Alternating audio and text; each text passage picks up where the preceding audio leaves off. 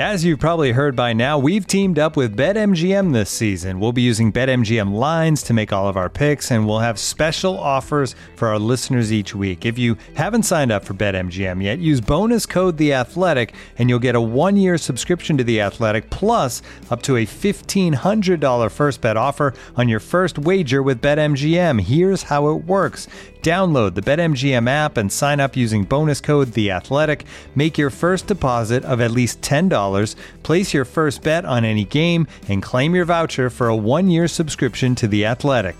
See BetMGM.com for terms. U.S. promotional offers not available in D.C., Mississippi, New York, Nevada, Ontario, or Puerto Rico. Gambling problem? Call 1-800-GAMBLER. Available in the U.S. Call 877-8-HOPE-NY or text HOPE-NY 467-369 in New York. Call 1-800-NEXT-STEP in Arizona. 1-800-327-5050 in Massachusetts. 1-800-BETS-OFF in Iowa. 1-800-270-7117 for confidential help in Michigan. 1-800-981-0023 in Puerto Rico. First bet offer for new customers only in partnership with Kansas Crossing Casino and Hotel. Don't forget, if you haven't signed up for BetMGM yet, use bonus code The Athletic, and you'll get a one-year subscription to The Athletic, plus up to a $1,500 first bet offer on your first wager.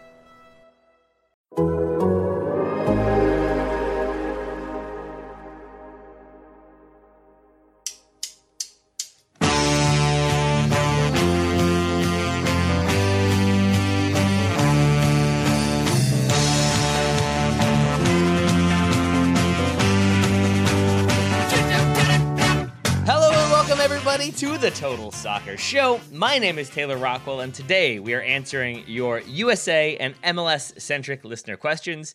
It's the episode of the week when Graham and Ryan don't know we record, so we're allowed to talk about American things with glee. Joining me to answer six to seven questions, we'll see what we get through, Mr. Debson Downer himself. It's Joe Lowry. Uh, Joe, that was my favorite beginning to an episode. You trying to figure out if you should be Debbie Downer or Debson Downer. Uh, and I agree with Gass. Just go with whichever one you want to be, man. I, I, I think ultimately I, I've had a lot of time to reflect on it. I think Uh-huh. Debson is my preference in this There particular case, but I think you know Gass helped steer me back onto the episode and, and less off track early on, and so I did appreciate that from him. Also, Taylor, I was listening to the episode that you and Graham did yesterday, which Uh-huh. was a U.S. themed episode, and Graham is. You know, Ryan's the honorary food American in that he sort of likes all the food that we're ashamed of. Graham is like the honorary soccer American because he, Yep. he's put in a lot of work to watch the U.S. I was listening to you two and was just reminded of how Scottish Graham is yesterday. And it was awesome. Graham, I love it. You did a great job on that show with Taylor. Good analysis, good Scottish accent. Brings a lot of authenticity to the show. Oh boy, authenticity. How, was there anything like we didn't talk about haggis or anything? Was it just the accent talking about the USMNT? I was just did it for listening to it in the car and I was like, right. man, this dude is Scottish. And Graham, we love you for it. All right. Well, we do love Graham. We do love you, Joe Debson Lowry. Uh, joining us is a man who isn't mad at Aidan Morris, aka Amo. Uh, he's just disappointed. It's David Gass. Hi, David. That's not how I coach, by the way. I'm like pure confidence in the background. So I would Yeah. be like coming out of them and being like, You're great. We believe in you. We trust you. You're good. Would you, would you go compliment sandwich like you're great, you're doing awesome. Stop making egregious mistakes and pass the ball, but also doing great. So good. yeah, so good. probably. Okay. I would be a little bit more like backhanded and coy of like, hey, listen, like, just play simple. It doesn't really matter. Like you're good. That's what I do to everyone on my teams when they make mistakes and they're like, my bad. I'm like, no, you're good. You're doing great. Just pass it. Don't don't Yeah. look me off and then try and dribble through three guys. Yeah, I, I love that you think you're playing well. That makes Yeah. me happy, Aidan. That makes me happy. Uh, we are going to answer some questions. First, though, uh, I saw news today. Uh, Tim Weah's moved to Juve, all but confirmed. Ricardo Pepi's respective move to uh, PSV, all but confirmed. Joe, we need a lot of Americans to get some moves this summer. If these are the first two, I'm saying we're two for two so far in moves that I like. Uh, how are you feeling about these two? I am cautiously optimistic about both. I'm, I'm into the Ricardo Pepi one, right? So hon- honestly, I'll, I'll I'll be transparent. I haven't looked at PSV striker depth chart, and, and they are a talented team in the Netherlands, and so I- I don't know what his I don't know what his path to playing time. This wasn't on the running order, people. This wasn't on the running order. I don't know what his path to playing time is, but I would I would like to think that he's got a good chance after doing fairly well in the Eredivisie last season. And Tim Weah, like it sounds like he's going to play wing back for them, which I personally am fine with. Like we've seen him play fullback for a season at Lille, score no goals, do nothing in the final third, and still come into the U.S. men's national team and be like this lightning quick, effective final third player. I think Tim Weah is a guy that it, it just doesn't matter what he's doing at his club. He works really well in how the U.S. play and in that setup.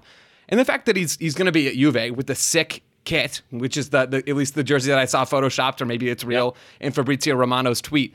I, think I like that move. Juve don't play good soccer, but they are a big club who will do fairly well in Serie A, and I hope Weah gets a lot of minutes there. Yeah. I, like the wingback aspect of it. We saw him do that a little bit for the U.S. in the Nations League. Uh, I wouldn't mind him uh, like doing the wingback thing, but then still obviously being involved in the attack. So it feels like it splits the difference from a U.S. M&T perspective. Uh, Gass, for you, uh, you optimistic about those moves, and how are you feeling about the other rumors we've seen so far, like maybe Christian Pulisic to AC Milan? So the starting center forward for PSV Eindhoven is Luuk de Jong. Oh wow, who is mm-hmm. 33? 32. 32. 32. Oh, Yeah. so di- I, I guess Joe has also done some research. I'm in the looking at it right intervening now. moments. Got it. Got it. Got it. Also, the other starting center forward is Guus Til, who's a 25 year old Dutch youth or From Dutch Top Gun. international. Yeah, yeah. He was born in Zambia. Cool. I, I don't. I don't think that's where Anthony Edwards is from. So now the uh, the Top Gun comparison falls apart Darn. a little bit. But wait, does that mean they play with a front two? Uh, it. I'm just skimming through it. Looks like mo- mainly it's a 4 2 3 1. Um, they have played in, Mhm. or at least it has been set up at times with two up front in a 4 4 2. All right. Uh, Um, so are you all right with those? I didn't want to see Pepi go back to Augsburg in any way. Clearly, he's scoring goals in the Netherlands. I'm happy for him to go to a club that will challenge him at a little bit of a higher level, play European competition. Uh, so I think it's a good move for him. I trust Timothy Weah anywhere. Yep. So I'm stoked about that move. There we go. And what about Pulisic to Milan? Would you I like think it's a good move for him. I think it's one of those teams where he'll get playing time. He will still be pushed because there's expectations. Um, I think he can fit into the system because they play with those wide guys where he can get space to take guys 1v1. Like, we've spent so much time with him coming inside and being a creator and a goal scorer on through balls and stuff, but I would like to see him play in a team in which, like Rafael Leao, he gets isolated every once in a while and he can show the thing that I, I think was the point of him elevating through Dortmund into Chelsea, which was an elite 1v1 player on the wing, creating chances both for himself and his team. And I think Milan will give him that opportunity. also, right. like, that's cool. We're like not past the point where it's not cool that an American will like legitimately play for Milan. Yeah, having somebody at Milan and somebody at Juve feels like a thing that in the 90s would have been a, A fever huge deal. Same thing for the early 2000s. I'm going to say it's still a pretty big deal now. Those are pretty name I brand still have my clubs. Gooch Milan jersey, you See, know? there we go for all the zero games he played there. Uh, yeah, you, you gotta you gotta you gotta support the Taylor, Gooch. that's That's- U.S. Soccer sporting VP president minor dude that right there that you're talking Hey, about. You're slandering that's, him. That's the way to refer to him. Until he learns Paul Tenorio's name, I refuse to say his name. It's, it's, it's a Did he not know Paul's situation. name? He when he was doing the pregame, he said after uh, Paul Tenorio broke the news about Berhalter being rehired, uh, when they had uh, Gooch on to sort of explain the appointment, explain the decision making process, he said like when you had the gentleman on the other evening to talk about the story because it had, it had broken I think before they wanted it released, uh, but he did not say Paul Tenorio's name, so uh, therefore I will only say USGM. Uh, said things about a man, and he should know his name. Uh, we So, all know Florin I- name. Hmm? I was gonna sidebar you for a second. Say there's these players where when U.S. players get signed, there's like another player who they're competing with for minutes, and Mm-hmm. sometimes they stick in your head. And the two main ones were Freddy Adu and Angel Di Maria got signed by Benfica at the same time, and Thiago Silva and Gooch got signed at the same time. And I Thiago Silva was like kind of old for like a European first European Uh-huh. move, and I was like, there's no way this guy's better than Gooch. I still stand by that. I just want you to know. I like that Thiago Silva was old when that move happened. He is still playing. Yeah, Uh, for sure. His son plays at a pretty high level now. Wow. Wow. I feel young. Uh, Folarin Balogun also likely to get a move this summer, has been told by Arsenal he can look for other opportunities. Uh, and we have a question about Balogun, or related to Balogun, uh, to start us off from, from Sean Rosales. What's next for the USMNT after Balogun? Who's the next player the US might target from a dual national perspective? Joe, I think there are different approaches to dual national recruitment. I don't know how many sort of like early 20s to mid 20s like eligible players that are out there that are going to create that buzz that are going Yeah. to be the players they go after. It feels like the next wave is sort of younger. At least that's what my answers would point to. Yeah, my answer, my, all of my answers are younger as well. I Yep. will say, you know, Balogun's 21 right now, right? So he, he was also young, but he was in a unique position of being a U.S. eligible player performing at a very high level in one of the largest leagues in the world, the, the fifth biggest and, and best league in the entire world. So Balogun is unique, absolutely, in this particular case. The other players that I think the U.S. should hop in the transfer portal and, and try to, to snag here, college football style, I've got Amir Richardson on my list. Um, he is a French, he's eligible for France, Morocco, and the United States. 21 years old. He's the son of former NBA player Michael Ray Richardson. Let's go, Mikey. I'll admit that one predates me a little bit, but he did play in the NBA, and there's the American tie there. His mom is French and Moroccan, uh, according to the internet, which never lies. He's played for the French U20s and the Moroccan U23s. According to some very light Twitter reporting, U.S. Soccer has been in contact with Richardson, but I- will be honest, I have no idea if that's true, and it doesn't come from a particularly reputable place. But it is possible that U.S. Soccer has been in contact with Richardson. He's six foot five, tall, skinny, plays for Le Havre in Ligue 2. Right now, has played over 2,200 minutes in each of the last two seasons. So even as I guess that would be like the very end of his teenage years, he was starting to become a real regular contributor for them.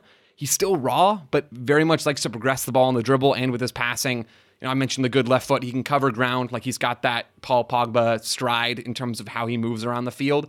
There's room for him to get stronger and, and to play faster, but he is a talented kid. Like, you know, Morocco made a deep run at the World Cup. They're interested in him as a player. He's been in their system.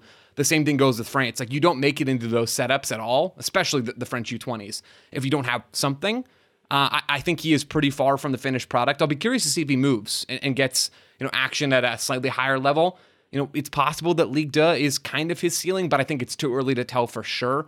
Richardson is somebody that's been you know around U.S. MNT fan circles for quite some time now. He's a name that's been tossed around a lot but we don't really know much more than that in terms of his contact with U.S. soccer. I like him as a player, but he's one on my list. I don't want to take all of them, so so maybe I'll, I'll throw to Goss now if he wants to drop one in because I don't want to steal all the spotlight. Well, I just want to throw out that what Michael Ray Richardson's famous for is in the '80s when all the NBA players were doing cocaine all the time. David Stern put in a new rule to suspend players, and Michael Ray Richardson was the first one to ever be suspended for a year from the NBA for drug use. Nice. So shout out to Mikey. He do you, do also you equate that with his time with the Knicks? Is that what you're yeah, trying to pretty me? much. Okay. He also came and spoke at one of my camps one time. So me and him were like tight. I've actually been Did he sniff a lot? And was he really animated when he did so? huh? Did he no. Yeah. No, he's Yeah, an upstanding you guys person. Are, you guys are gonna be great. he yeah, taught definitely us shoot as much as you can. He taught us about coming back from problems and challenging yourself and fighting. Mm, So shout out to Michael Ray Richardson, Knicks legend. Um, yeah, uh, Amir was all right.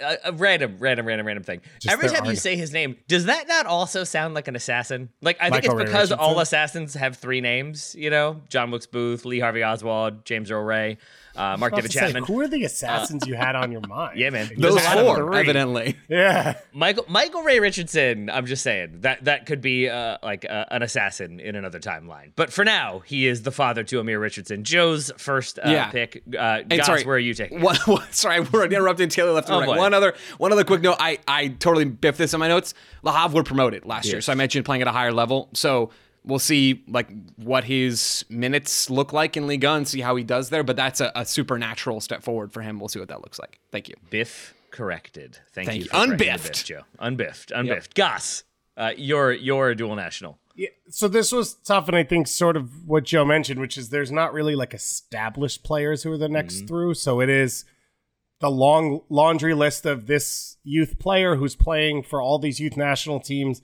And I guess in what we're trying to do here is s- pick which ones we think will hit in that scenario, and then which ones you would work to lock down. Um, so I'm gonna not start there. I'm gonna start with a player who's already established and probably isn't going to be a high end difference maker, but I think would be part of the group, and that's Mauricio Isais at Pachuca. Um, born in North Carolina, raised mainly in the U.S., then went down and played in the Pachuca Academy, which is hands down the top academy in Mexico. Um, they've produced the highest level players over the last 15 years from Ache Ache all the way through. And he's now a full time starter for a team that challenges and wins trophies consistently. Left footed player. So has played left back mainly. He's played left wing a lot as well. I just think that is an asset that you have in a team in which not sure he's the starting left back, although he's younger than Jedi. So maybe he becomes it. Not sure he would start on the left wing, but it gives you an option in all those spots that doesn't really exist for the US and gives you another natural wide player who is comfortable in possession, can rotate in field and stuff. So, and would be a pretty big get, I think, because he's, it feels like on the verge of being in the Mexico team as well. Interesting. Interesting. I don't I don't know much about him. Yeah. Uh was called up by Mexico manager Tata Martino for Mexico's World Cup preparation friendlies against Iraq and Sweden. Uh, featured on the bench, but did not make an appearance. Uh, so obviously, still eligible for both national teams at this point. Uh, that's that's a great one, Gass. Um, I have two, again, similar thinking, uh, youngsters. The first would be uh, Malick Sanogo, 18 year old American forward for Union Berlin. No senior appearances for them. He's been on the bench, I believe, at least a couple times. Son of uh, former professional footballer Boubacar Sanogo, and he's eligible to represent Germany, USA, Ivory Coast. He has played for both Germany and the United States at youth level, hasn't committed to either just yet, uh, but could be a, another exciting prospect for a very exciting U- uh, Union Berlin team. We know they're going to be, they did get Champions League, right? Or at the very least, they're going to be in Europe. Yeah. I believe they were in Champions League spots. So maybe because of the fixture congestion, he gets some opportunities in the domestic campaign or in some cups this season, uh, but is eligible for three different national teams. So hopefully, U.S. soccer keeping an eye on him. Uh, Joe, who else was on your list? Yeah, so the other two that I have, I have Bryan Okoh, who is eligible for Switzerland, Nigeria, uh, the Democratic Republic of the Congo, and the United States. 20 year old center back. Yeah, go ahead and Gass. I just wanted someone else to pronounce it first. That's why I didn't do him first. that's that's well played on your part, Gass. The, the consummate professional. Born in Houston, grew up in Switzerland, and has played for their youth national teams. This one feels like a long shot. I mean, I'll, I'll be honest, kind of all these feel like long shots, but Balogun felt like the longest of long shots, and we know how that went. So I'm not putting anything past U.S. soccer right now. Uh, Okoh plays for RB Salzburg. He made his debut in the Austrian Bundesliga last year, playing one minute, like the purest form of a debut for a young player. Like not not two minutes, not one. One minute at the end of a game. He had just gotten back from a long-term knee injury that had kept him out for 18 months. He tore something in his knee. Uh, so it's it's good to see him back, and he could be in line for more minutes in the Bundesliga this year, the Austrian Bundesliga rather. At 20 years old, like you're already a veteran for RB Salzburg. So we'll see what kind of role he's in next year. But he's pretty composed on the ball from what I've seen, likes to drive forward. You know, good right foot, solid athlete, just needs experience and, and needs to refine his game, some of his defensive reads, and even even some of his decision making on the ball as well in the back. The last one is Luca Koleosho, and I'm, I'm not entirely sure I got that pronunciation right.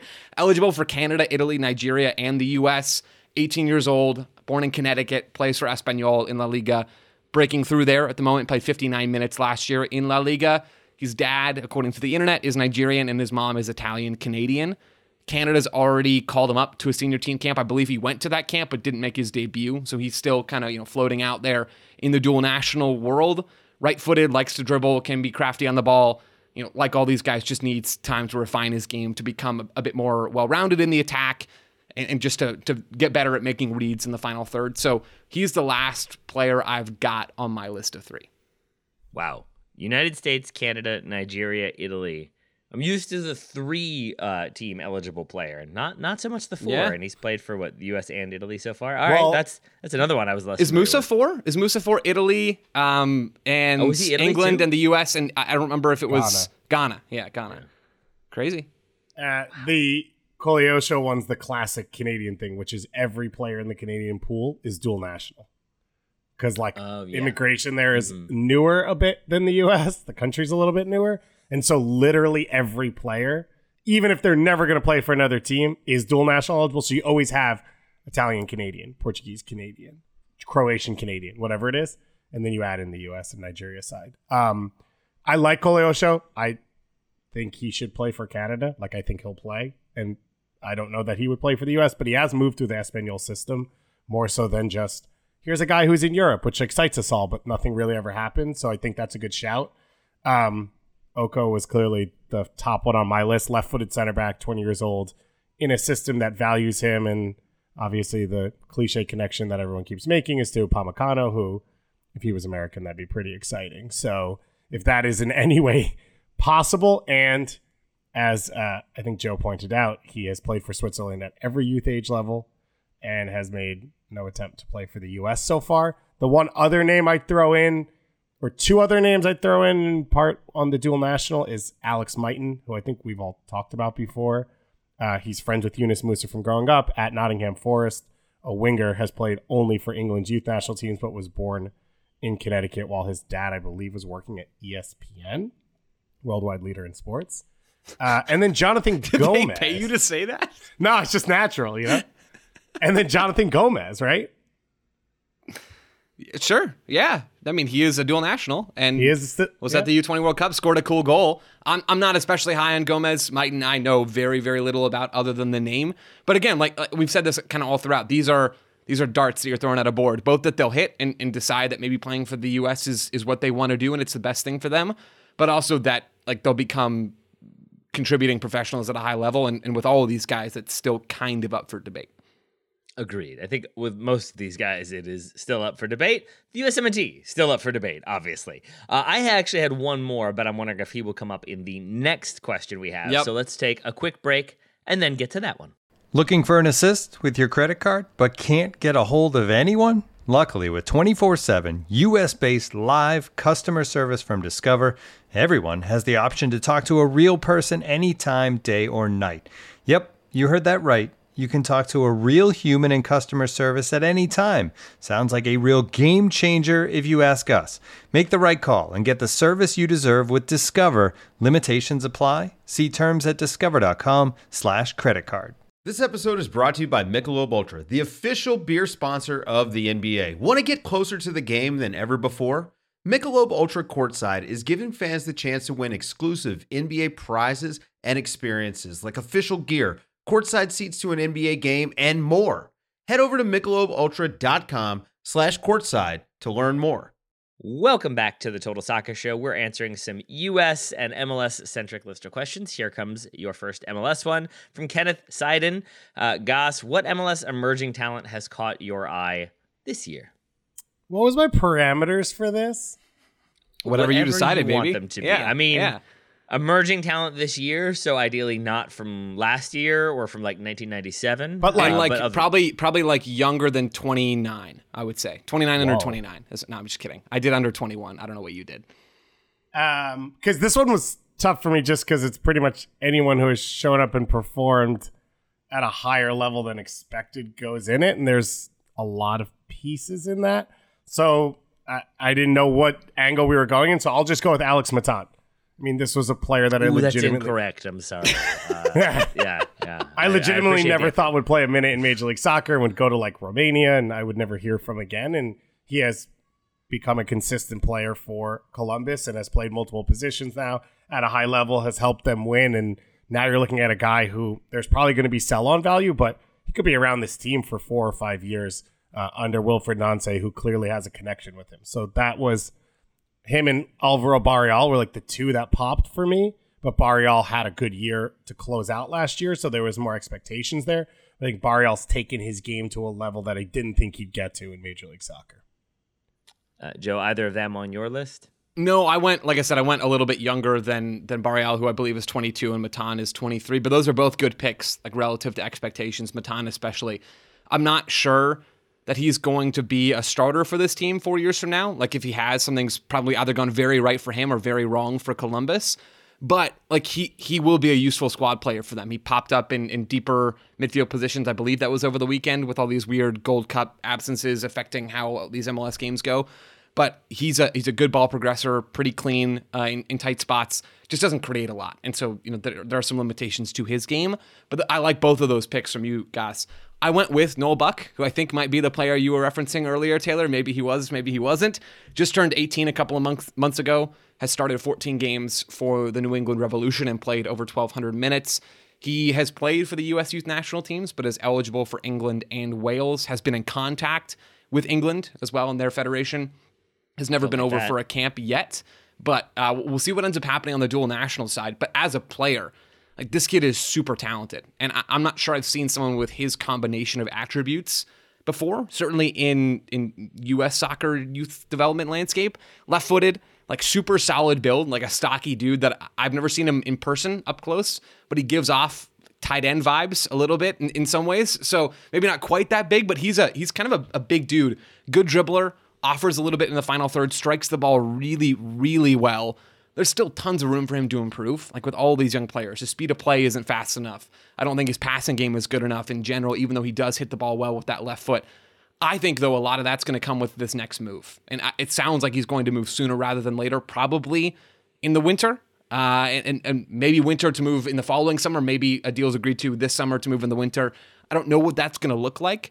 But the Revs, I mean, you, you watch an MLS game and then you go and watch like a, a high level Premier League game, and the speed of play is totally different, right? Just because as players move up the ladder, you know they're they're forced to do stuff faster otherwise they're going to get run over with the ball at their feet. Buck i think needs to be in that environment to be forced to adapt his game. Like he, he needs that and some teams move the ball better than the revs right? Most teams frankly move the ball better than the revs so in some ways that's a challenging environment for him to really be forced to improve but he's tackled pretty much everything this year with with grace and I, I really like buck's game i've also got diego luna on my list and brian gutierrez and chris brady on my list as far as us players uh, luna at the u20 world cup played like 90 minutes across the entire MLS season before he went down to Argentina.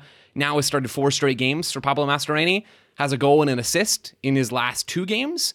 And RSL haven't lost since he started games in that four game stretch. So I don't know. That's maybe a little bit of a loose tie there, but like he's been really good. He's putting up some legit numbers. All he wants to do is just like dance around the field and sauce people up. Like that's what he's built for. And he's just really, really good at it. I don't know what his career is going to look like, but as someone that I've watched in person, you know, from his time in academy systems, I didn't really know if he was going to make it to this level because he's got kind of a weird build and he's not super athletic. And it feels like soccer is trending in a very particular direction when it comes to athleticism. But man, he's been awesome to watch for RSL and has been a, a really effective part of that team. Gutierrez and Brady, just both good young players for Chicago. Gutierrez just turned 20, Brady's 19. I think they both have national team upside. Lots of time between now and then, but I, I like both of those players a lot. Uh, I like Noel Buck uh, quite a bit as well. I watched him play against LAFC in early March. I'm checking my my player uh, spreadsheet here, uh, and I noted that like the opening minutes of watching him, he coughs the ball up twice under pressure. Uh, which I was a little bit concerned about. Obviously, youth maybe is part of that, but then also watching that game and realizing that he was the one that LAFC were sort of focusing their press on when it went into his feet. They were trying to not let him turn and play forward. They're trying to make him go backwards every time. And so I think when you've got a youngster who seems to be so instrumental in in the way his team wants to play that the opposition team is really focused on shutting him down. I thought that was uh, pretty revealing, and then I thought his uh, defensive positioning, work rate, all seemed pretty solid. Is there anything you'd like to see him specifically improve on, Noel Buck? Yeah, I think his his speed of play, like I mentioned, and and just his progressive passing. I think he's a, a decent passer, but. I think there's so much room for him to get rid of the ball a little bit quicker, to make his reads faster when he's on the ball in possession. I think that's an area. And then I think he can become a lot more dangerous in the final third as well. Like I mentioned, how good he is at striking the ball with that left foot. I can see him becoming like a really high level box to box number eight, where he's just sort of crashing at both ends and bringing you legit production in, both boxes. He's just not quite there yet. But man, of, of all these players, and maybe of all of the the players that even I guess Gass mentioned and, all the young players in MLS right now. Buck is the one who I, th- I think might have the highest ceiling. Luna's probably right in that camp as well. There's a lot that has to happen for these players to reach their ceiling, but man, Buck in particular is, is somebody that I, th- I think has a really bright future, or at least could have a very bright future ahead of him. I agree with you, and he was on my list of dual nationals, which I think he was on all of our lists. Still wondering what Wales is doing if England and the U.S. are talking to him. I don't really know that Wales has like the deepest roster in the world. Um, but he has added or he has pushed at least a little bit more into that final third over the last month. And we saw him score a goal, but just be more dangerous. And I think that's changed a little bit the gravity of space on the field for Carlos Gil and for a Polster or Latif when he's in there to make their lives easier. Is that Buck now at least seems like a threat that he might try and take someone, uh, you know, make a progressive dribble into into the final third or shoot and that's helped the Revs as they've gone along. Can I add two more in here? Um, so one would be my one disagreement. I think about the highest ceiling. I still think it's Cremaschi, who that has, was my dual national that I. Had. Oh, oh, okay. nice. All right, there you go. Who is the show's this show's favorite person now? After my very specific uh, preview and now what he's done over the time. But yeah, I I think he's just. I've said it before. I think he's like a Thomas Mueller style player of just like high IQ, right place, right time. He's more of a goal scorer than what he has shown because the team's bad and he's a teenager playing in Major League Soccer for the first time, but he's eligible for Argentina. The other name I'd throw in is Duncan McGuire, who, coming out of the draft, is now probably unseated a designated player as a starting center forward. I don't know if we're talking about a national team player or not. Like, I don't really have a good enough feel for what his overall game can be and and is, but he is effective and he understands at this point how to space himself on the field, and he's willing to throw his body into literally anything that presents itself to try and help the team. All right. I like all of those answers. Uh, I'm glad that you had Cremaschi uh, so that I don't feel quite as foolish. The longer we went without mentioning him, the more I was like, do they know something I don't? Does he not play in MLS anymore? Is he just straight up bad and I missed some things? So that's good to know. I don't know what will happen with every single player in the world moving to Inter Miami in the next six months or so. Uh, that might limit his playing time just a little bit. Uh, we shall see. Uh, I want to move us to a different MLS question now. I have Zero notes for this one because I'm just going to get out of the way and let you two go at it. David Befford asks or says, Give us your Bob Bradley take. Does the firing make sense? Will he be able to blame it on the turf? Do we expect him to pop up in MLS again? Uh, as I was asking this question, David Gass got up I'm assuming because he feels so passionately about uh, Bradley that we're going to let Joe Lowry answer first. Joe, go ahead. Uh, will he be able to blame it on the turf? No. Do we expect him to pop up in MLS again? Yes. All right, cool. Got those two out of the way. Now I will What's give the my. turf joke? I, I'm I'm not totally Okay. sure about that. Yeah, I they didn't don't know if play on a turf. Bob Bradley at BMO, turf do they? thing. Yeah, I, that's that's that's true. Maybe he has blamed it on turf before Get that. and I don't know about that. Nice. Yeah, there we there we go, Taylor. Um, okay, my Bob Bradley take. Toronto are bad. They're second to last in the East. Um, technically, it's possible that if Miami had played the same number of games, that they could be behind Miami you don't want to be behind Miami. That's that's a, that's not, that's not a good thing. Bob Bradley, the coach, did not make them into more than the sum of their parts, and, and that is certainly a, a problem. There were also major cultural cultural issues at the club. Bob's relationship with Michael Bradley, his son, uh, starting defensive midfielder when healthy, that relationship spilling over into the team and making players uncomfortable with Michael's presence in the locker room is not good, and that has been a problem in past stops as well issues with the Italian stars in Bernadeschi and Insigne not getting along with Bob Bradley, um, not not really falling in line in some instances. That's a problem. Then you have the fact that Bob Bradley was the sporting director for Toronto FC as well, and that he's been responsible for signing a ton of the players in the squad. He has not done a good job of that. Like he's relied on a lot of players that he's seen up close, either have, have played for him before in past stops in his career over in Europe and even in MLS, or players that he's he's coached against and, and been impressed with, which is not always a bad thing. But I think there's a pattern there in terms of signing Sigurd Rosted from Norway when he played against him with Stabæk. Signing Adama Diomande, a 33 year old injury prone forward who has looked 33 years old and injury prone all season long for Toronto. He's now played for Bob Bradley three times in terms of that would have been in Norway as well and LAFC. Mark Anthony Kaye was brought over after Bob Bradley was here. His prime, I think, was was past him at that point, and it's easier to say that in hindsight, but I- think we can say that pretty clearly now. Like those signings haven't really worked. If you want to go sign players that are, are going to come in and be awesome for you, and you know that they're awesome, great. But if you're just kind of relying on your network maybe a little bit too much, I think I think that's a problem, and not taking full advantage of other scouting methods. Lots of the other offseason signings haven't looked good, or at least not as good as we thought they could in Toronto. I'll be honest, like all the sporting director stuff is is a problem, and I think that's probably the thing that that doomed Bradley. I think that's the thing that should have doomed Bradley the most out of all this stuff. I'm not sure if that's really true, but honestly, I'm I'm not sure how many of those signings really matter when you have Insigne and Bernadeschi firing on all cylinders. Like if those two players are playing at the level that we know they can, I think the pieces in Toronto are good enough for them to be really, really good in MLS. Like if Insigne is playing like Insigne of a year or two ago, and Bernadeschi is playing like we saw in, in glimpses during his time at Juve, like I think this team is going to be a real contender, regardless of who's coaching them, regardless of what the other pieces around them, as long as they're like average-ish MLS players, and Toronto has a ton of those players. Sapong, Osorio, Michael Bradley when he's healthy. Like they, they can do this job. But the problem is, it doesn't seem like Insigne and Bernadeschi were ever going to really show up under Bob Bradley. They hadn't been doing it. It didn't feel like we were trending in that direction. So between that, the on-field issues that have, have sort of resulted from those problems, cultural issues missing on some signings around the fringes of the squad and, and even in more key roles. I'm not surprised that this happened, and I think it makes sense for Toronto. I think this was the right thing for them to do. Gass, where are you on this one? Uh, I would agree with the first two answers that Joe said. Although I would, I threw out there yesterday. I, I, I think it would be fun to see him go manage a national team again. And my friend Eddie Mendez, who is the biggest Costa Rica person on the planet, he threw that out there as well for Costa Rica. And I think for some of these national teams, he would be a really good pick. Or even if you go down and you talk about the chaos that's been Colombia over the last few years, Peru as well now. Obviously, they have their manager um, post Gareca, but I think he could be really interesting in those jobs. But if I was an MLS team, I would hire Bob Bradley tomorrow.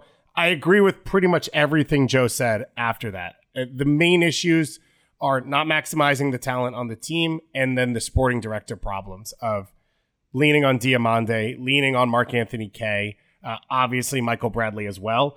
The problems for Toronto, though, all start above Bob Bradley. Yes, They start with Bill true. Manning, who is president of the team. He's in charge of both the business and sporting side. He's the one who signed Insigne. He's the one who made the deal for Bernadeschi, who apparently have never had a relationship and don't get along as human beings, which is sort of the type of thing you want to research before they get to your team.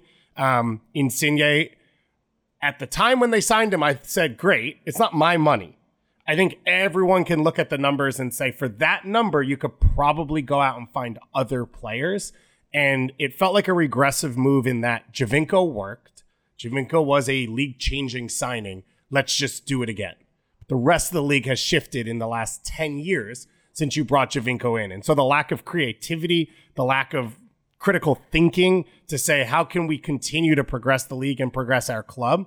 That's what stands out. You add on to that, my understanding is that's where the Matt Hedges signing came from. That's where Petrasso came from as well. You've obviously kept Michael Bradley in the team. All of that's pre Bob Bradley. So a lot of the structural issues that exist in this club and in this team have nothing to do with Bob Bradley. And when you look at Major League Soccer and you look at some of the most successful and smartest people working around the league, they have left Toronto because they don't think it's a functional club and they don't want to work with or for Bill Manning. And Bill Manning, the rumors are, goes on transfer market, looks who's available, looks at the you know population center in, in Toronto and he, says, he straight up said that. That's can I get fans? Exactly. That- yeah, that's his fair, own right. It's not Yeah. reported if you say it. Yeah. It is. It is to me from the outside really depressing because I think Toronto was building itself into a special club in Major League Soccer and has taken itself backwards for such a long time now. Um, Greg Vanney, I don't know publicly or privately said I would like to be here. That I, I couldn't get an explanation of what the future looked like. That's a guy who was the academy director and then the head coach. Not that he's doing amazing in the, at the Galaxy. So I get that it's not perfection. That if he had stayed, it would all have been great. But he took you to three MLS Cups, a CCL final, multiple Canadian championships. He didn't say he didn't want to be there. He said I could not understand the future of this club because it couldn't be properly explained to me or expressed to me. And so he left. And Robin Fraser, of course, had already left. Now you're on your fourth manager in the last three years, two of them interim. That is dysfunction at a club. That's dysfunction that exists outside of Bob Bradley. Yes. Yeah, I agree with all that. And I don't want to miss the forest for the trees. I do want to hit back at the Insigne stuff, though. I, if Giovinco was a game changing signing in MLS, Lorenzo Insigne at 30, so a little bit past his prime, but at 30 years old, Lorenzo Insigne, like a legitimate Italian national team legend, Serie A legend. I don't think you can blame Toronto and Bill Manning for trying to make that happen and for, for taking that swing. I- think that's uh, maybe maybe that was your take all along, Gass. But at the time, I was all about that move, and, and still, I think there was a lot of real reasons why you know that was something worth trying. What I will say is, I agree with everything else you just said. Like Bill Manning is certainly seems like a problem for this organization. The fact that they're understaffed, the fact that he likes to have his fingers dipped into all the pots and likes to do a little bit too much and, and maybe is doing too much and isn't particularly good or qualified. And a lot of the stuff he's doing in terms of identifying players and leading some of the search for that stuff, that's that's all a problem. And it could be a long road back for Toronto because their cap situation is not good in terms of rebuilding the squad. They, they went out and, and overpaid because they were trying to compete for a trophy this year. They went On out and signed contracts. yeah, on- on big money deals for a lot of these players that, that kind of hamstring their ability to go out and, and do stuff in the future. What I will say is, I was listening to Extra Time yesterday, Gass, and maybe you guys know something I don't know. Yeah, Gass, give me the thumbs up. There you go. There's the plug. I was listening, and, maybe you guys know something I don't know. It doesn't feel like Toronto is like unable to compete. This year they are. I mentioned how bad they are. Next year or the, the year after, Insigne and Bernadeschi are under contract until 2026, both of them you've got two more seasons, like two more full seasons to try and make a swing and, and really do this thing under a manager that might be able to get some more buy-in from those players. It doesn't feel like all is lost for Toronto. I agree that there are major structural issues, but if they've papered over the cracks with this roster, I don't see why you couldn't come into next season with a new manager, ideally with more infrastructure behind them. They're able to salvage the current squad, make a couple of moves around the edges to try and strengthen, make a couple of deals to offload some some contracts to other teams and then you know add a couple of pieces and, and actually do this thing next year. Maybe i'm just the fool for continuing to come back to the well like oh it didn't work last year at the end of the season. It didn't work in 2023 like maybe it's it's maybe it's going to happen in 24 that doesn't feel impossible though Gass does it?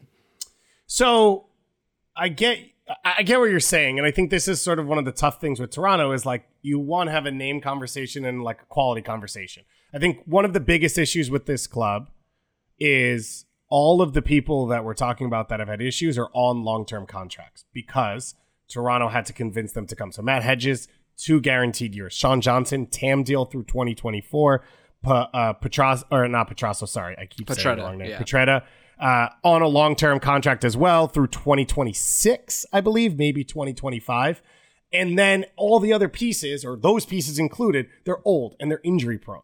And that's the part where if Kaye and Bradley and Osorio and Hedges and Bernadeschi and Insigne are all healthy for the full year and playing at a high level, great. But is Insigne going to be more healthy next year than he was this year, Right. where he's already been out for two and a half months? Is Kaye going to get better? Is Matt Hedges going to be more healthy next year? Is Sean Johnson? And so that's where the flaw in this team is MLS is a long season with a lot of travel and a lot of BS in between. And this is a team that was built to be thin and have to hit at its optimal level with a bunch of players who probably physically aren't capable of doing it anymore. They should always be better than where they are in the standings. Like if you just try in Major League Soccer, if you give effort, you will be around a playoff line. They have not given effort. So I think saying they, they could be better next year is fair. Not, I don't believe anywhere in the stratosphere of what they've spent for. I mean, they're the highest spending roster in the league and where they should be with all of these these pieces. I'd be shocked if Bernadeschi was back after the season, just after everything that's happened, and because I think he's the only one that has sell on yeah, value. but, but then you've got a DP spot, right? Like then you've got a DP spot, and you can spend wherever you want to go get that because Toronto have shown they're going to spend. No, I- I think you're right though, guys. I think that makes sense. If if this is a fair paraphrase of what you're saying, like they could be good next year, but the odds of being as good as they should be are low. And the best player on the team, Richie Laryea, is on loan as the most expensive right back in the league. So if they want to bring him back, they have to spend more. They would then have Yeah. the high, the most expensive left back, the most expensive right back in the league. There are three starting center mids for the year. Don't like have been hurt the entire season. Yeah. So if all of that works out and they make some moves around the margins, all of that I think is great. But the roster is broken. It feels like for a little bit of time. There aren't a ton of mechanisms in MLS to be like, I have this bad contract, you'll take it and I'll give you this. Like, you know, in the NBA or NFL where it's like I give you a draft pick and you take my guy. So I think there's enough teams with cap space who look out there and say, like, we'll take Sean Johnson because like he's a good player and you know he's a good presence and he's a winner and we'll take him but i don't think there's a lot of ways to get out of a lot of these they've also killed some academy pieces along the way like a jayden nelson who they kind of let go for nothing who could fill minutes and be a piece that maybe you can move with someone. Ralph Priso on the flip for mark anthony Kaye so they i think they've already even used some of the assets they have to get out of a lot of this. They should they will probably be better this year. Like normally when a coach gets fired the team plays a little bit better. As we have stated a bunch of times there's talent especially on the wings in this team. So if they're happier and they try hard like they'll probably make a playoff push. But i think the odds of them being an mls cup contender over the next two years are pretty low I successfully got out of the way of that question. Uh, and in doing so, I learned uh, Bob Bradley in July of 2021, after LAFC lost a late game at, uh, or late, like to a late winner at Portland, uh, complained about the turf and said that like soccer on turf isn't soccer, it's a different sport entirely, uh, as a way to sort of mitigate that you- loss. So I'm guessing that's what that is in reference to. do you have a place you'd put bob or something somewhere you'd like to see him Me? yeah or joe I mean, I think the Costa Rica shout is pretty fascinating. I'd like to see. I, I mean, he has the experience with Egypt as well, so it's not just he's only managed the United States. Uh, I think I think an, a national team would be would be pretty fun for him. Uh, short of that, uh, there's going to be I'm going to guess some vacancies in Major League Soccer. That that seems to be the way it works. So I don't know. I don't know if there's any one place that I feel like it would be more fun to see him. Maybe LA. Let's take him back to LA and he can go to the Galaxy, uh, and and we'll see what happens there. Uh, Joe, what about you? Is there any place in particular you'd like Bob Bradley to be? Yeah, LA Galaxy sounds spicy. Let's let's make that happen. I don't I don't really have a strong preference on, on what Chelsea happens next with Bob Bradley. Yeah, there you go. There go. Let's let's Yeah. run it back and, and see how Bob in the Premier League works out. Perfect. Perfect. Um, let's take one more quick break, and then we've got three more questions to get to. Back soon. This episode is brought to you by Michelob Ultra, the official beer sponsor of the NBA. Want to get closer to the game than ever before? Michelob Ultra Courtside is giving fans the chance to win exclusive NBA prizes and experiences like official gear, courtside seats to an NBA game, and more. Head over to michelobultra.com slash courtside to learn more. Hey, folks, this is Taylor from the Total Soccer Show, reminding you that we are inching ever closer to the start of the summer transfer window, which means there are teams that will buy and sell their players early. There are teams that will leave that business very late, and there are teams that will operate in between. But no matter what, it's going to be a chaotic situation. There's going to be offers coming through willy nilly. There's going to be transactions to be tracked and processed and make sure that enough money is there. There's going to be probably angry clubs calling to complain. There are many things to deal with. And unfortunately for those clubs, there is no sort of business tool that makes things easier, makes transactions simpler, gets the business done efficiently and effectively. But for the small businesses around the globe, there is such a service Shopify. Shopify is the global commerce platform that helps you sell at every stage of your business. From the launch your online shop stage to the first real life store stage, all the way to the did we just hit a million orders stage, Shopify is there to help you grow. Whether you're auctioning autographed apparel or selling sleek kits, Shopify helps you sell everywhere. From their all in one e commerce platform to their in person POS system, wherever and whatever you're selling, Shopify's got you covered. Shopify helps turn browsers into buyers with the internet's best converting checkout, up to 36% better compared to other leading commerce platforms. And you can sell more with less effort thanks to Shopify Magic, your AI powered all star.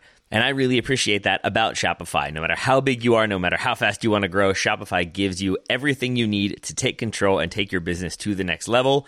Shopify powers 10% of all e-commerce in the United States, and Shopify's the global force behind Allbirds, Rothy's, Brooklinen, and millions of other entrepreneurs of every size across 175 countries.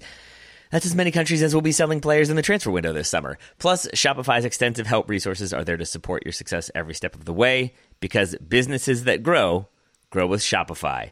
Sign up for a $1 per month trial period at shopify.com slash TSS, all lowercase. Go to shopify.com slash TSS now to grow your business no matter what stage you're in. Shopify.com slash TSS. Welcome back. I got out of the way of the last one. I'm probably going to do the same here. Jason O asks, uh, which MLS team is m- in most danger of slipping in the second half of the season if they don't make a significant move in the transfer window? Do both of you have a few answers to this one, or do you each have one primary answer? I have two primary answers, I think. Gass? Mr. Gass? Um, I have one main one, but 18 other ones that I could fall There we go. into. All right, Joe, go ahead, and, go ahead and give us your first one. All right, so my, my top answer, I think the most obvious one is Atlanta United. Uh, they, they've already lost DP winger Luis Araujo, who's moved back to Brazil. It's not like a massive loss for them, to be honest. He, he was never a super productive MLS player. Wasn't scoring a lot, wasn't creating a ton of danger, was holding on to the ball for a long time in the final third, if that's the kind of thing you're looking for. I, I- do think this is a, a huge chance for Atlanta United to get better quickly. They, they've had to deal with some international absences this summer and they have slipped already with sort of some some different players having to rotate in to that attack. They're sixth in the East right now. They've been higher up the table. They've won just one of their last seven games in MLS. So I think they need a signing to sort of get some momentum back. And it's just such an obvious time for them in the in the secondary transfer window, the summer window. That's July 5th to August 2nd, I believe, is when that window is open. It's such an obvious and natural time for them to go out there and find really will be, you know, an, another one, another big signing for Garth Lagerwey. I think he's had some success, and Atlanta have have had some success this season, making some big moves. Giakoumakis is is fantastic. He is the best number nine in Major League Soccer. If they can pair Giakoumakis with a chance creating dynamic winger a goal scorer as well. I think that will be huge for them. And, and maybe they'll need to do some work replacing Almada. I don't know if that's going to happen. It feels more unlikely than not that he moves in this summer window. But that's just me reading the tea leaves more than anything else. I think Atlanta are positioned to go out there and make a move. I think they will. And I think it could really define the second half or, or second, last third. I guess it's going to be the last third of the MLS season. So I'm just curious, what would be a drop? Like they're sixth in the East now. Yeah, So like where they've already they've won one of seven. Like they're they're not So performing at a particularly high level. Yeah, I mean, I- I don't think that's actually going to happen. But would I be Okay. surprised if they continue to underperform? May- Maybe a drop in this case is both the standings and just the level of where this group Mm-hmm. should be playing. And there's a subjective element to that. But I could see them. You know, they've already dropped a little bit, and I could see them either hanging close to where they are or dropping a little bit more in the East if they're rolling out like Caleb Wiley and Derrick Etienne as the two wingers and Almada's gone. Like there there are ways that this Atlanta season kind of goes off the rails. I think I think that's fair. I I think the obvious one is St. Louis. Um, They're my number first two. In, Yep. Yeah, they're first in the Western Conference. We at we were told Klauss would be out four weeks. Now we're being told he'll be reassessed in two weeks. That that never goes well. So when you look at a team where you got a lot of pieces in this group that just haven't been through the grind, they don't know what five weather delayed games that have to get restarted and a trip to Vancouver midweek on turf feels like over the course of six or seven months. And now you add in Leagues Cup and you add in the level that they're playing at, as well as historically the way the Red Bull press has worked through a season. Um, Bradley Carnell doesn't play it exactly the same, but it's not that far off. And when you look at the New York Red Bulls, they normally start strong and fall off as the season goes along because of heat and because of travel and because of just wear and tear. And so all of that sort of goes against this team to say, like, got a lot of guys who have, I think, overperformed. And if anyone regresses, especially if you talk about losing two designated players to injury right now, um, it could fall pretty quickly. Now, I don't think they'll fall out of like a home playoff gamey spot, which I know the format's changed, so we maybe have to reassess how I term that. But top four or five, like I don't think they'll fall past that. I do think it could shift more specifically to this question with a big signing. And Robert Firmino obviously is like the huge rumor, but I think the big signing just gives you that boost.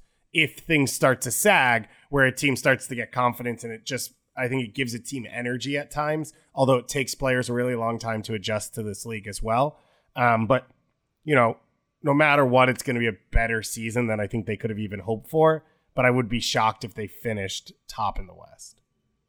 Joe, other nominees for you? Yeah, that Gass, that's perfectly explained and, and absolutely agree with St. Louis. The last one I have, and this is, I guess, an obvious one, and I'm not really sure that they should fully count here. It's the Houston Dynamo. They're fourth in the West, but they're out kicking their coverage a little, a little bit in terms of getting some big wins recently and, and maybe overperforming a bit. I think this team is better off than they've been before. But the West is super congested. Fourth to ninth is separated by two points in the Western Conference. So they have flexibility to sign one more U22 initiative player. It's hard to say if, if those players are going to be difference makers. Odds are they're probably not. But this Dynamo team will need something. They're missing Carrasquilla. They're missing you know players for and have been missing players for international duty. He's the most important one. I think if Houston want to stay up near the top half of the Western Conference, or, or even if they want to be a guaranteed playoff team, they either need to find something within their squad to take them to the next level, and they, maybe they've already done a bit of that as they've gotten more comfortable under Ben Olsen, who I think has done a very good job. And the, the team has, has been better than I thought they'd be this year. But they either need to find something within, or they need to find something outside the club to, to continue to give them a boost. I'm not optimistic that that's going to happen, but time will tell. Joe, with Houston, did you mention low attendance yet? Because as I understand it, we're, it's a mandatory requirement that when you talk about Houston, you also have to mention low attendance. If you're Hector Herrera, basically it is. Okay. I mean, I, I didn't actually listen to that press conference, but I, I saw that he kind of called out Houston soccer fans and said, "Come watch us." He's go go watch Houston, but also Houston like sign better players and be better at soccer. as Well, his point You're doing was good, but do when- more of that. His point was, I come here with Mexico, and so many fans come out, and it's like, yeah, and then the Dynamo had to spend ten million dollars on you because of that, and you're like borderline not good enough to make that worth it, and so people don't come out to watch the team because the It's not team's Hector not. Herrera's fault. It's not Hector Well, Herrera's fault. It would help. No way. He was better at soccer, He's, but oh wow. I yeah. All right, we should move on. um, no, I think Houston's a good shout. The problem is they don't have the space to make a move, and they probably won't. The other one for me that specifically fits this, I think, is San Jose, and I talked about it, I think a little bit last week or yesterday, whenever. I don't know what I do. Um, which is they just they put the team together pretty late on, and Chris Leitch left flexibility under Almeyda, and everyone was on a short term contract because they knew Almeyda was leaving, but they couldn't buy him out. And then Luchi Gonzalez came in late. So this is a team where I think their best 11 they feel really good about and they can compete.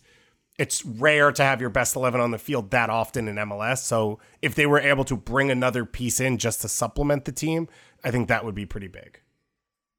All right. Uh, well answered, my friends. Uh, next question from Drew Trammell. Yunus Musah needs to leave Valencia this summer for a variety of reasons, right?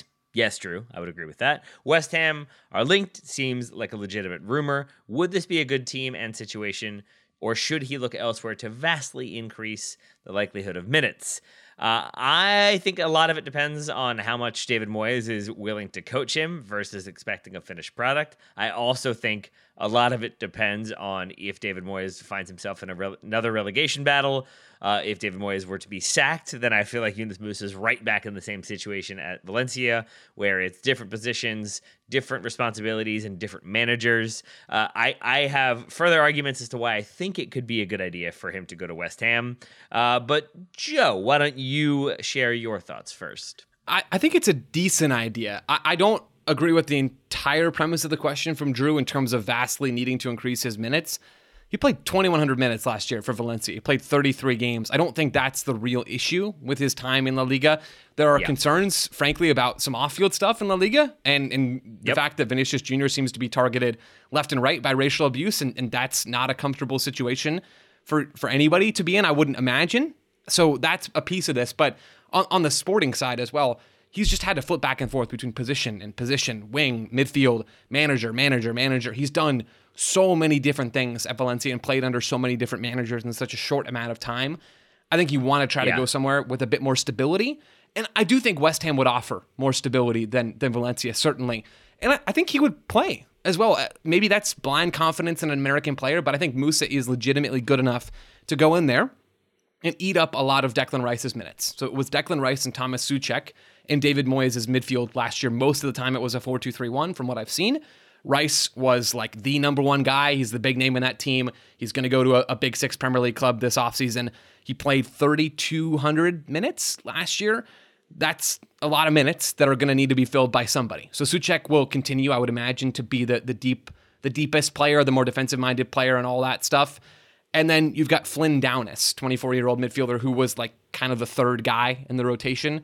Soucek and, and Rice like never missed any time. So he didn't play a ton, but between Premier League and, and Europa Conference League, he did get you know more than a thousand minutes across both of those competitions. So I think Musah would play. I think he would be a decent fit. They defend a lot, West Ham under David Moyes, because they don't have a ton of talent. That's kind of boring and, and not exactly my favorite thing from Musah at this point in his career. I'd like him to develop his passing game. West Ham is at least is a club where you can say there's a spot for Musah, and a lot of the the pass heavy teams in England are probably a bit too good for him at this point in his career. So I think West Ham will be fine. He'll test himself at a higher level. He'll probably play a fairly similar amount. They've got Europa League games this year after winning the Europa Conference League last year. I assume they all got tattoos to commemorate that that beautiful moment. I don't know for sure, but long story short, I, I think this would be a solid move. Musah would get to play at a higher level, and I like it. I, I again I just I hope that it's a situation in which were he to go there that David Moyes is able to work with him, play him in a specific role, if not a specific position, and just sort of give him that stability to improve those aspects of his game. I think you need that consistency, especially as a young player, to be able to improve any aspect of your game. Uh, so I I think it could work the relegation battle thing and then him being surplus to requirement because they're in a scrap and they need proven veterans or something like that has me slightly concerned. The relegation battle, I think, is fair. I mean, West Ham finished 14th last year. Again, they weren't a very good team. I, I don't. Do you think that would displace Musah? Like, if they're if they're fighting, you don't think Musah would go and be one of the two best central midfielders on the team, and, and as a result, he would play? Or I, I, guess I'm not fully following your logic there. I I, th- I think the idea for me is if he's coming in as a let's say a Declan Rice replacement, I don't think he is yet at the standard No, to do that. certainly so you're not. basically bringing him to learn to do that role. But we've seen this in the past where if you have a youngster coming in to learn a role for a team that is suddenly in a bit of crisis, the youngster learning is very much on the back burner while the team focuses on present priorities of staying up, the manager not getting sacked. And so then you have a player who could be playing, who could be getting that individualized instruction, now sort of just going through the team training in the squad, getting substitute minutes at the end, but not having that sort of dedicated role, that dedicated instruction. I feel like it's basically just do you have the time and the bandwidth to be able to kind of give him a little bit more? And I think to help him become that more fully rounded, fully developed player. I don't think he's far off. I, I was really impressed with what we saw with him as that single pivot uh, in the Nations League. Not the same thing at all, but I think he is more capable of doing a number of different things than I thought he might be. So that's where I am largely positive on this one. Uh, if we're looking at other places that could be interesting, I had two. Uh, if Moises Caicedo is sold from Brighton, uh, him going there could be pretty interesting. That feels like a Brighton player, a youngster who who's ready to kind of make that leap to the next level, and then he'll be sold for sixty million next summer.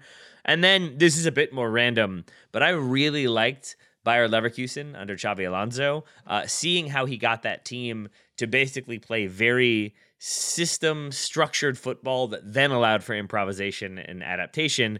That seems like something where if you're bringing Yunus Musah into a system where he can become part of that one and then evolve his game, that also uh, seems like one that would work and would have him playing at a high level. So I wouldn't mind him at Brighton, wouldn't mind him at Leverkusen, wouldn't mind him at West Ham either. David Gass, what about you? Where are you on so the West Ham one, I think I agree mainly with you, which is I think it's the right like level of team and abstract of like pretty big name, Premier League, Europa League, won a thing last year, but I don't see the fit for him right now, and that worries me. Of I don't know that he would be a full time starter in that spot, and then you Yeah. don't know what happens once you're not locked in. Sorry, uh, go I should add, I should add. Sorry, Joe. I should add. Like, I don't really have huge concerns about West Ham getting relegated necessarily. Uh, it and not that either of you are like insisting that they might. It's more that when Moyes kept them up, there was the long, sort of drawn out process of him getting like fully appointed and being their permanent manager. It didn't seem like he was the man they necessarily definitely wanted and they had a maybe a little bit of a look around to see who else was out there. So I think that is where some of that hesitation about what could happen if David Moyes isn't there, if he comes under pressure, comes from for me. Uh, sorry, Gass, that was a bit of a non sequitur. And Joe, Sorry, I'm well. like, Joe, go ahead. I don't know why this has got me so good. This doesn't matter that much, and we'll see where Musah ends up. I, Joe's furious. I don't understand how Musah is more is guaranteed for more minutes at Brighton than he is at, at West Ham. Like if you go and look at the depth charts, and uh, granted, I have not watched every minute of these two teams. And in terms of like the level, I'd love him to go to Brighton. I think if he could break into that midfield, it would be awesome. They've Yeah. already made midfield signings this summer. Like Caicedo's going to go, but they've got a bunch of players who can play in that area. With West Ham, it's literally Declan Rice who will be sold, Thomas Soucek who will be a starter, Conor Coventry who's a player that I, I don't think played at all for them last year, and, and you know isn't doesn't seem like he's going uh, to to be a real part of this team, and Flynn Downes. So I mentioned already who, who was a, the third midfielder in the squad. The question, as of now, if Musah goes and he's the only midfield signing they make, one in, Musah, one out, Declan Rice. The question is just can he beat out Flynn Downes?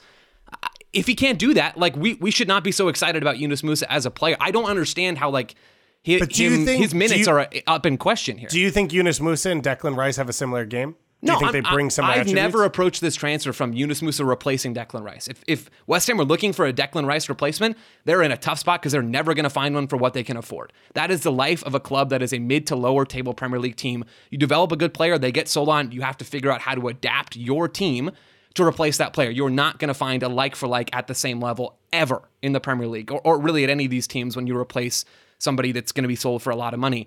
Musah should not be viewed as the Declan Rice replacement. He should be viewed as a midfielder who's coming in to help this team find something different in their attack, to find something different in the midfield. But again, that has nothing to do with playing time, right? Like, Well, I if don't know. you- I, if I think if Musah goes, suc- he would play. If a team is not successful, then playing time. They weren't successful last year. well. They won a trophy technically. Okay, fair enough. Yeah, that's actually fair. I, I don't know. I, I just I have such a hard time thinking that Musah wouldn't play at West Ham and that they wouldn't like him. And but even setting that aside, like who else are they going to play? That's what I don't understand. Yeah, It's- I it's think- who else is popping out of the woodwork here. I think that's fair. My assumption would be if they sell Rice, they will replace with multiple players at a lower be. level because of the point you made, which is they're never going to find another Declan Rice.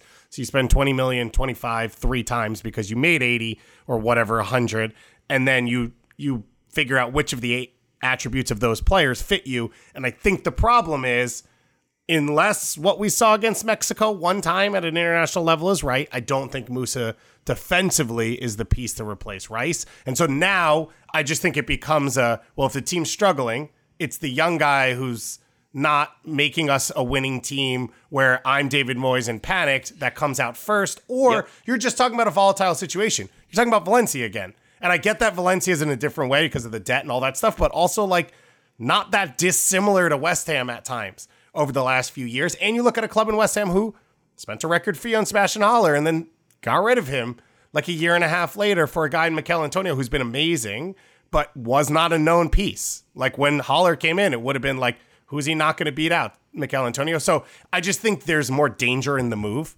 I, I think you're right, Joe, and like he would come in and the assumption would be he would play a lot. And if he played at the level and the team played well, he would not lose minutes.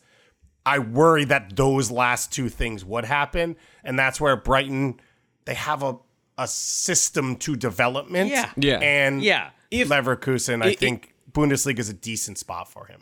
if if we can agree that minutes is the most important thing that Yunus Musah should be seeking as a 20 year old young central midfielder who's who's trying to develop his game, and maybe we don't agree on that, and I think there should be other factors as well. Stability of a club is a big part, and you, you can't argue that West Ham has more stability than Brighton. Like the, I, I, there's no way that you can argue that, right? And I'm not trying to argue that, but if we're talking about Yunus Musah being able to go somewhere and play at a higher level and, and continue to get regular minutes, uh, he he's set up to get that at West Ham. He's not set up to get that at, at Brighton, certainly. And, and I don't know enough about Leverkusen at the moment to say anything about them for sure. I don't know. I'm not saying those are bad moves. And I don't really feel this passionately about it either. I'm just confused at you guys saying he wouldn't play at West Ham because I, I don't. I think he would, right? I didn't say he wouldn't play at West Ham. My concern is if things go poorly for West Ham, if they don't have the ability to spend some time getting him up to speed, then I think you're sort of at a worse position from the jump. So, like, I also think Joe, like you, you have to agree that Brighton develop players better than West Ham. Yeah, sure. Look at West Ham's squad. Uh, Johnson played 20 appearances last year. He's 23 years old. Declan Rice is 24. He made over 20 appearances. Uh, outside of that, it's it's pretty scarce. Uh, Nikola Vlasic, I guess, uh, 25 years old, made 19 appearances. Everyone else on that team Yeah. is 26 years of age or older. A lot of them 30 years of age or older. So it's a very veteran heavy team, is I think where I'm coming from in my answer to this question. You might definitely get minutes. You're right that I wasn't looking at it specifically for minutes, which is what the question asked. So I think that is a good point. I think the likelihood is that he would get more minutes at West Ham. Uh, just would he actually in the long run is the the other concern I have. Yep. I mean, Declan Rice played 3,000 minutes at 19 and played 3,000 2,800 minutes or more every year after that. Like he would be he would be the young prize at West Ham probably. That might not work. Like I totally agree. West Ham could crash and burn, and Musah could be tossed into turmoil, and that might not work out. West Ham have shown that they're willing to do that with young players if they believe in them. And I like Yunus Musah a lot. I know we all like Yunus Musah a lot. He could go and be the prize at West Ham. It's not guaranteed, but he totally could. Or he could go and, and maybe be like one of the prizes, and that could totally work out for him at Brighton as well. I'm not opposed to any of these moves. I guess I'm just a little bit higher on what a move to West Ham could look like. That said, I will be complaining when I watch him for 90 minutes defend in a 4-4-2 mid block, and I get really bored. So And the that- ball that is just noted. bypasses him at every moment. Yeah, exactly, Direct to exactly. the front line. Yep. Final question comes from Johnny Five Thirty One, which I'm going to assume is uh, from Short Circuit. So that would be the 35th iteration of Johnny Five the Robot. Joe, all of this going way over your Mine head. I'm too. guessing. Maybe David Gass as correct. well. Literally don't understand a word you just said, except the word Ah, robot. that's fine. That's fine. It's another great example of, of Hollywood including brownface as well into a movie about uh, sentient talking robots. Uh, but Johnny Five Thirty One, uh, Joe, for the U.S. women's national team at the World Cup, if Rose Lavelle and Lindsey Horan both can't play 90 minutes, both haven't played much soccer lately. Do you start both or save one or the other for later uh, in game changes or later games in the tournament? Yeah, so I think I said on the World Cup reaction show last week that I probably wouldn't start these two players anyway if it's up to me. I would start Lavelle if she's healthy and ready to go. That's not a guarantee right now, despite Andonovski saying last week that they're not worried about Rose Lavelle. Essentially, they, they think she's going to play in the send off game on July 9th against Wales in California, and then she's going to be fine to, to get regular minutes after that. We'll see if that actually pans out. I would play Lavelle if she's ready to go, and I probably wouldn't start Horan based off of her or some of her recent national team performances. But I think Vlatko will start both. I, if both are ready to go and 90 minutes fit, I mean, Horan played on May 21st. That was her last league game with Lyon she's going to be in the same spot that a lot of the European players are in terms of you know th- their season's over, they're training, they're trying to stay fit, they're getting ready. She'll she'll kind of be in the same boat as a lot of those other players. I don't think U.S. Soccer is particularly worried about these two players not being able to play together, and they are very clearly Vlatko's first choice midfield group. I think we will see them start together at least at the beginning of the tournament in every game that Vlatko thinks is a big game. Gass, any thoughts on this one? Um, other than that, Johnny Five is a great robot. For I know sure. you wanted to get that one so in there too. Joey, if you weren't starting them, it, would you play two? Would you play a double pivot? Uh, I mean, that's kind of what they've been doing, right? With Lindsey Horan deeper next to Andi But Sullivan and then next to Julia. Ertz. two true defensive midfielders and Sullivan and Ertz. Is not- that your no, zero percent. I would start Ertz and I would start Lavelle, and then I would either start Sanchez or DeMelo, which is a risk. Yeah. But I- I don't think Lindsey Horan has been a super high level national team performer in, in, in recent games, and maybe that extends a little bit further. She's still incredibly good at soccer. Like she is still an excellent player. But the U.S. have a lot of excellent players who I think could give them a little bit more. And if you've got Julie Ertz who can do some of the defensive work in behind at, at an elite level, and that is still somewhat of a question mark, I think you can afford to try and be a little bit you know more assertive in how you position yourselves and, and what personnel you choose. Yeah. So I would, from their attributes, I would take, I would bring Lavelle off the bench because I think she is a game changer as teams get tired and ability to just break lines with her dribbling as well as her goal scoring. Um, I think both of them can be assets off the bench. Obviously, Horan making the late runs and being a set piece presence and all of that. If I wasn't going to start them though, I would start Sullivan and Ertz and just unlock the front three as well as probably Crystal Dunn coming from the back line to just say you have full freedom to attack because we have cover for you. I don't think any of the other options in midfield change the game for you. So if you're bringing in DeMelo or Sanchez and saying, well, they can cover more ground, they can play both ways, but if they're not difference makers, I'd rather just have the cover for the strength of this team, which is the front. And the front three, I think, are going to eat against most teams.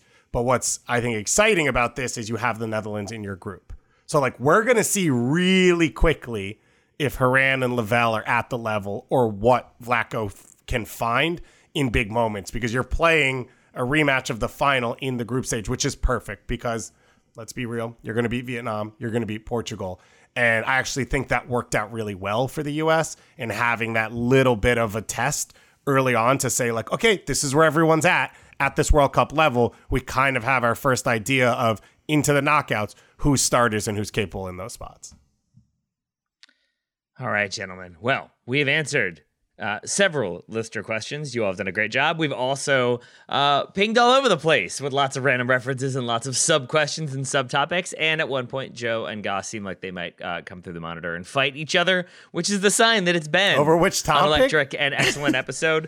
Uh, I think J- Joe's fury about uh, uh, hating. Uh, Brighton and loving West Ham and everything correct. they stand for. Come on, Yeah, you confirmed. Irons. Yeah.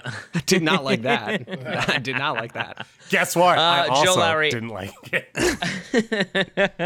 Joe, I, I liked your performance on today's episode. Thank you so much, my friend. Oh, thank you, Taylor. This was fun. Uh, David Gass, are you more or less frustrated with Aidan Morris after getting to talk out some other things, or is the uh, is the lingering disappointment still there? I, I think he's doing great. I think we still believe in him. It just needs to play simple, work hard. Move the ball a little faster. there we go. uh, well, David Gass, thank you uh, as well, my friend. Thank you. All right, listeners, thanks so much. We'll be back with a full listener questions episode uh, tomorrow. I think that will be uh, myself, Joe, Graham, and Ryan. Until then, we'll talk to you soon.